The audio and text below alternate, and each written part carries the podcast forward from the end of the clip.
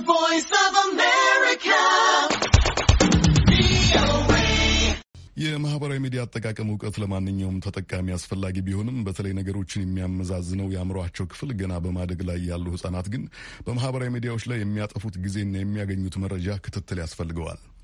ሆኖም በኮቪድ-19 ምክንያት ልጆች አብዛኛውን የትምህርትና የመዝናኛ ጊዜያቸውን በኮምፒውተር ፊት ለፊት የሚያጠፉ በመሆኑ የወላጆችን ቁጥጥር አስቸጋሪ አድርጎታል።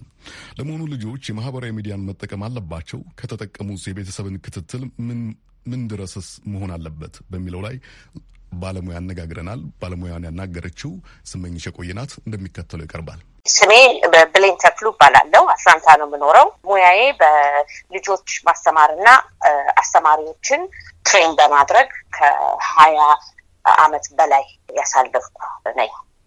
በዚህ በቴክኖሎጂ በኢንተርኔት ዘመን ልጆች የሚያዋቸውን የሚወስዷቸውን መረጃዎች መቆጣጠር ይቻላል? ምን ያክል መቆጣጠር ይቻላል?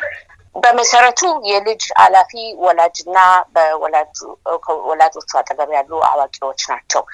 ወላጆች ቤት ውስጥ ቢላን እንደሚከለክሉት ኮምፒውተርንም ሆነ በስልክም የሚመጡትን ፕሮግራሞች ተከታትለው ሰዓትና ወቅት ወስነው በዚህ ሰዓት ይሄንን አይነት game መጫወት ትችላለህ፣ በዚህ ሰዓት ደግሞ ይሄንን አይነት game መጫወት አትችይም። በኮምፒውተር ፊት የምታሳልፊ ሰዓት ለአይንም ሆነ ለጭንቅላት በጣም ሊጎዳ ስለሚችል ብለው በዛ መቆጣጠር ይችላሉ። ይሄ እንግዲህ ከልጅነት የሚጀምር ነገር ነው። ከሰባት ስምንት በኋላ ይከብዳል መቆጣጠር። ሁለተኛ ነገር ደግሞ Common Sense Media የሚባል የተለያዩ አይነት ፕሮግራሞችን መርጦ የሚገልጽ website አለ። Common Sense Media ሁሉንም አይገልጽም፣ ሁሉንም አይዘረዝርም። ነገር ግን ምን አይነት ነገሮች በጎ እንደሚሆኑ ለልጆች የሚጠቅም website ነው። በእንግሊዝኛ ነው። ወደፊት እንግዲህ በአማርኛ ይተረጉማል ብዬ ተስፋ አደርጋለሁ። የሚቀጥለው ደግሞ ኮምፒውተሩ ራሱ በዋይፋይ ስለሚጠቀም ቤት ውስጥ ያለውን ዋይፋይ የማጥፋት የመንቀል ወላጆች ይሄን አይነት መንገድ አላቸው። ልጆች ቤት መስራቱ ብዙ ብዙ ልጆች እንግዲህ ግዴታቸውን ያውቃሉ ብዬ ነው ከዛ በኋላ ግን ያለውን ሰዓት especially በኮቪድ ጊዜ ምን ማድረግ እንዳለባቸው ስለሚጠፋቸው ወይ ስፖርት ወጥተው መጫወት አይችሉም፣ ወይ ከሌሎች ጋር መገናኘት ስለማይችሉ ወደ ኮምፒውተር መሄዱ የሚያስገርም ነገር አይደለም። ያንን ወቅት ግን ዋይፋዩ ከተነቀለ ከግድግዳው ሄዶ መንቀል ይቻላል። eero ም ይባላል። እሱንም ሄደው resume ወይም pause ማድረግ ይችላሉ። በሱ በሱ መቆጣጠር ይቻላል። ከቤት ያለው ቁጥጥርና ክትትል እንዳለ ሆኖ ልጆች ከትምህርት ቤት በተለይ ከእድሜ ጓደኞቻቸው ጋር ሲሆኑ የሚያዩትንና የሚሰሙትን ማወቅ መሞከር ይፈልጋሉና በዛ በኩል ጫና እንዳይኖር ማድረግ ይቻላል። የልጆቻችን ጓደኞቻችን በጣም በጣም መከታተልና መመልከት ያለብን ጉዳይ ነው። ልጅ ልጅን ነው የሚሰማው። ከተወሰነ እድሜ በኋላ ልጅ ያጠገብ ማን ያለው ብሎ መጠየቅ በጣም አስፈላጊና ግዴታችን ነው። ዋናው ልጆቻችን መግለጽ ያለብን አንተ ወይ አንቺ ግዴታሽ ለአንቺ ነው፣ ለራስሽ ነው። ምክንያቱም በአንድ ጉዳይ ቢፈጠር የምትጠየቂው ስለ አንቺ ወይ ስለ አንተ ነው፣ ስለ ጓደኛ አይደለም። ጓደኛ ጥሩ ነው፣ ጓደኛ በጎ ነው፣ ጓደኛ ጥሩ ሊሆን ይችላል፣ ጓደኛ መጥፎ ሊሆን ይችላል።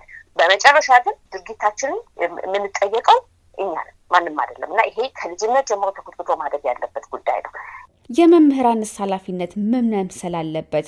ምናልባት በወላጆችና በመምህራን መካከል በዚህ ጉዳይ ላይ የቅርብ ውይይት መኖር ያለበት ይመስለኛል። አይደለም?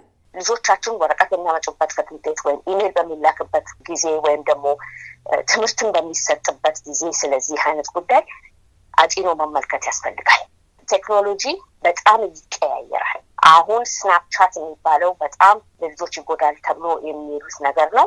አንዱ ደግሞ በስናፕቻት የተላከ ነገር የሚጠፋ ይመስላቸዋል ልጆች። እውነትም ቢያነቡ ደግሞ ይጠፋል ይላል። ነገር ግን ምንም ነገር በቴክኖሎጂ የተጻፈና የተለጠፈ ነገር ለወቅቱ ይጠፋል እንጂ ፈልጎ ላገኘው ሰው ሊገኝ ይችላል። እሱንም ማስረዳትና ትምህርት በተቻለ መጠን በትምህርት ቤት አካባቢ የምሰራ ሰው ስለሆንኩ በልጆች አካባቢ ብዙ አመት ስለሰራሁኝ በተቻለ መጠን ብዙ ነገር ስለምንልክ የሚላከውን ነገር ወላጅ ማንበብ አለበት። ትምህርት ቤቱን መጠየቅ አለበት። በልጁ ላይ አንድ ባህሪ ካየ መከታተል አለበት። አይናችን ከልጆቻችን ላይ አይነሳ። ማህበራዊ ትስስር ሚዲያዎችን የሚጠቀሙ ልጆች ሳጠቃቀማቸው ምን መምሰል አለበት? እንግዲህ በተለያየ ጊዜ በማህበራዊ ትስስር ገጾች ምክንያት የምንሰማቸው እስከ ሞት የሚያደርሱ ችግሮች አሉ። በዛ ላይ ሁሉም የትስስር ገጾች የእድሜ ገደብ ቢኖራቸውም ከ13 ዓመት በታች ሆነው ከእድሜ ጓደኞቻቸው ላለማነስ ሲሉ የየራሳቸውን ገጾች ከፍተው የሚጠቀሙ በርካታ ህጻናት አሉና ይህንንስ እንዴት ታይዋለሽ? ለተማሪዎች እምቢ የሚባለውን ነገር እንደማይወዱ እናውቃለን እና ሙሉ ለሙሉ ደግሞ እምቢ ማለት ልክ አይደለም። ልክ አሁን እንዳልሽው ከጓደኛ ሊለይ ይችላል። ስለዚህ እምቢ ሳይሆን ይሄን ይሄን አይነት ነገሮች ከፈለግ ከፈለግሽ መተሽ አስረጅኝ። ወላጅ ደግሞ ስለዛ ጉዳይ ማጠየቅ ወይ ማንበብ አለበት። እሺ ይሄን ይሄን አድርጊ፣ ነገር ግን አንቺ ራስሽን የሚጎዳ አንተ ራስን የሚጎዳ ነገር ከሆነ ከማድረግ በፊት በትንሹ እንኳን መተሃዋያ ዝም ብለህ አትግባበት፣ ዝም ብለሽ አታድርጊው ብሎ መናገር ይችላል።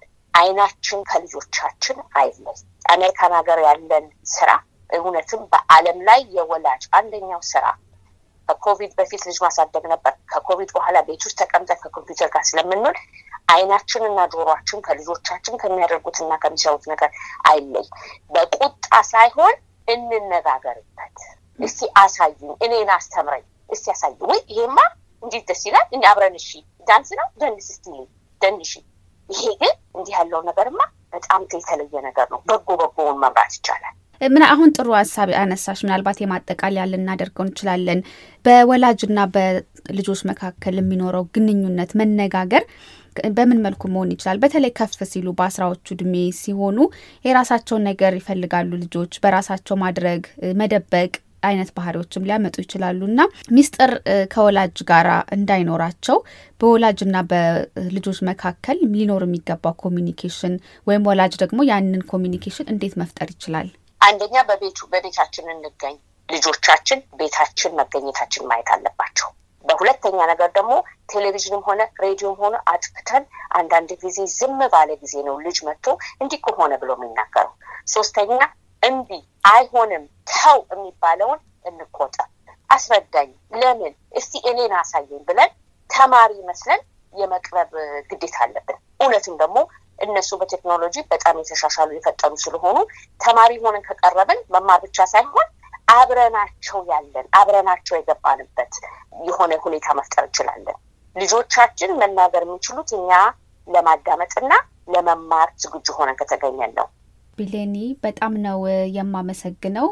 በተለይ ከቴክኖሎጂ አጠቃቀም በወላጅና በልጆች መካከል ያለው ግንኙነት መመምሰል አለበት በሚለው ሀሳብ ላይ የባለሙያ ምክርሽን ስላካፈልሽን በአድማጮች ስም በጣም አመሰግናለሁ። በጣም አመሰግናለሁ። እግዚአብሔር ይስጥልኝ።